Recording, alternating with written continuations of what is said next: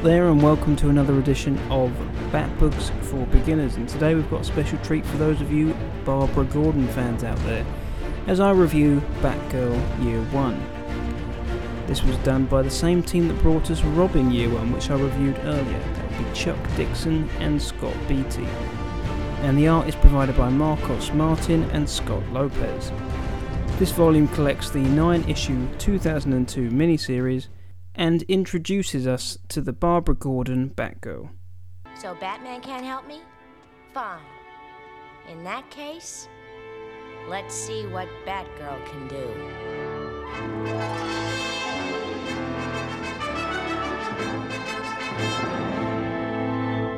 Barbara Gordon, daughter of Lieutenant James Gordon, is too short to get into the police academy and too small for the FBI. Frustrated at being hemmed in by institutional rules that can't adequately measure the strength of her tremendous spirit, and on uneasy terms with a father who loves her but doesn't always know how to handle being a father, Barbara sets out to make her own way in the world, finding a way where none seemingly exists, in the shadow of the mysterious Batman. Barbara, tired of not being taken seriously by her father, dresses as Batgirl for a costume party, which is interrupted by the Killer Moth, whom she momentarily defeats. Barbara is called Batgirl for the first time by Killer Moth. It then becomes her permanent alter ego. Later on, she breaks into the Justice Society headquarters to get their attention, leaving a note to her idol Black Canary asking for guidance. Keeping the costume, Batgirl is eventually confronted by Batman and Robin. They try to dissuade her from the role and don't take her seriously.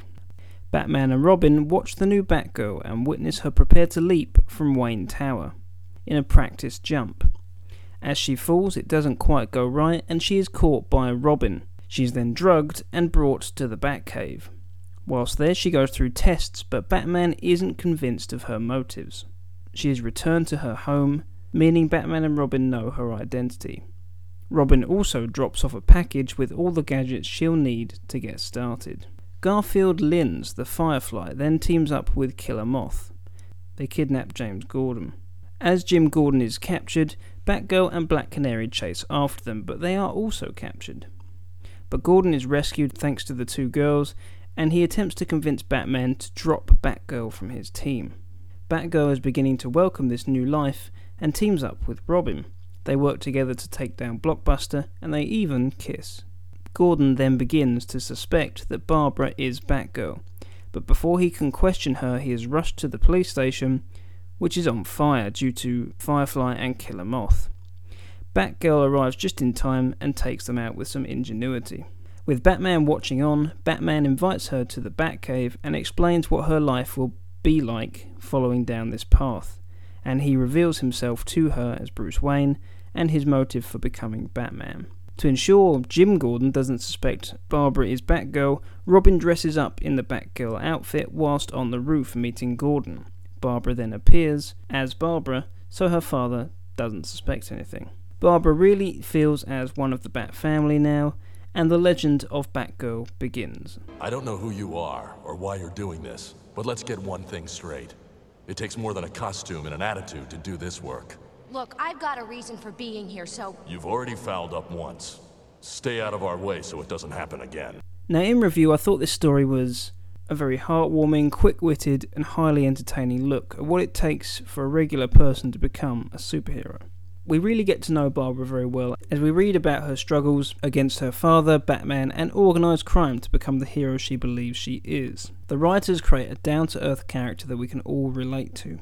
She's got more faults than she does perfections, and it's the learning curve that she goes through that makes this story so interesting and readable. There is, however, an oracle theme, somewhat heavy handed throughout the book, and we get as many glimpses of the hero that Batgirl will become, with Oracle mentioned a lot maybe a little bit too much. And of course, there's also a appearance with the image of the Joker, where Barbara indicates that she's not afraid of what might come in her future, really foreshadowing what's going to happen.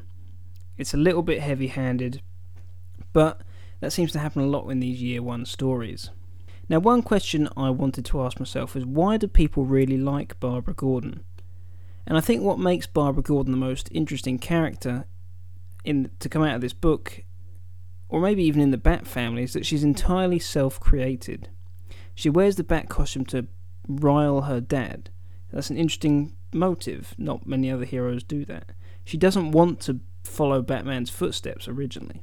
She's got no hidden agenda, no specialized training, and most of all, not an angry, withdrawn motive. Beatty and Dixon really go into that reason why Barbara's mission existed to start with and what her motivation is. In the process, they show us the core of who Batgirl really is. She's a self made hero who would have been a crime fighter with or without tragedy. I felt there was plenty of fun in the book, that uh, with loads of little one liners between uh, Robin and Batgirl and lots of other characters, and plenty of fun moments, mixed with a lot of depth, character development, and intrigue, which is quite a difficult balance to get.